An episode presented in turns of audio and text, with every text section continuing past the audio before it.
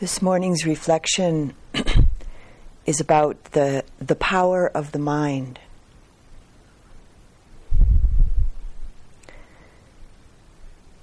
In Buddhist understanding, the mind is not considered to just be the brain.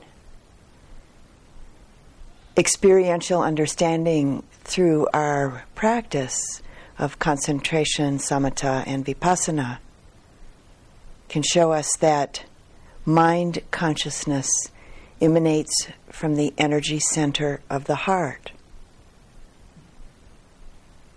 So we could say conscious energy is brain to heart, heart to brain. Thus, the term heart mind consciousness that's often used uh, stems from this uh, experiential understanding.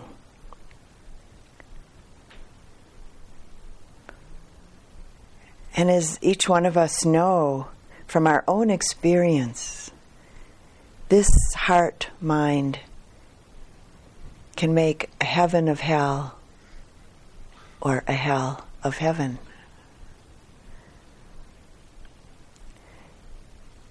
And so we cultivate the mind. This is our path. Mind is the forerunner of all things. So just take a moment now and reflect, uh, reflect on the most powerful mind state you've ever had in your life. Maybe it was rageful anger or depression or jealousy, or maybe it was ecstasy or love. Whatever it's been. And reflect on how it really defined your world in that moment how it transformed all of your perceptions.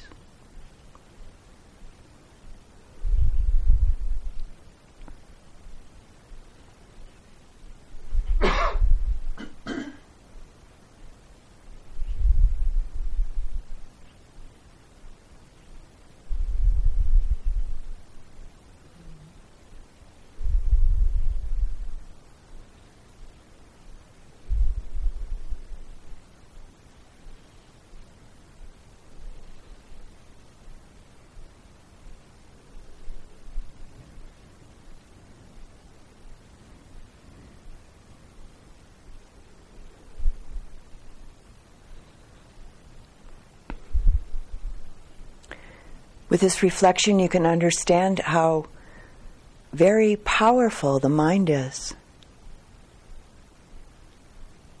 You can also see how cultivating existence in the realms of a pure, wholesome, and beautiful heart mind might be possible with this power of the mind.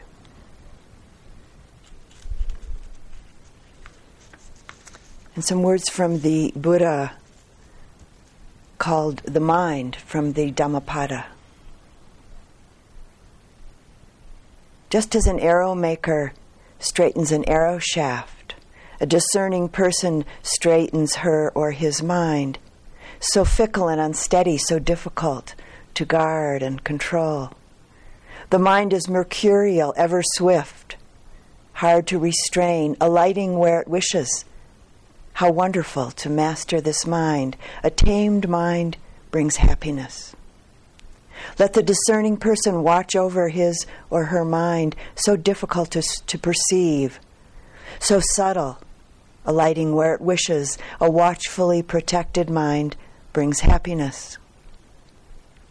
The mind travels far, is formless, and dwells in the cave of the heart. Those who will subdue it are liberated from the bonds of Mara. Wisdom is not perfected in one whose mind is not steadfast, in one who doesn't know the good teaching, and in who one whose faith wavers. Knowing the body to be as fragile as a clay pot, make the mind like a well fortified city. Drive out Mara with the sword of insight, then guard what you have won, remaining unattached. Whatever an enemy may do to an enemy, or a hater to a hater, an ill directed mind inflicts on oneself even greater harm. Neither mother, father, nor any other relative can do one no greater good than one's own well directed mind.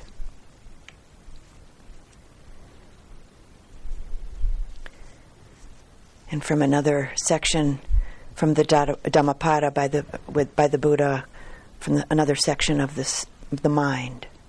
Everything has mind in the lead, has mind in the forefront, is made by mind. If one speaks or acts with a pure mind, a pure heart, happiness will follow like a shadow that never leaves.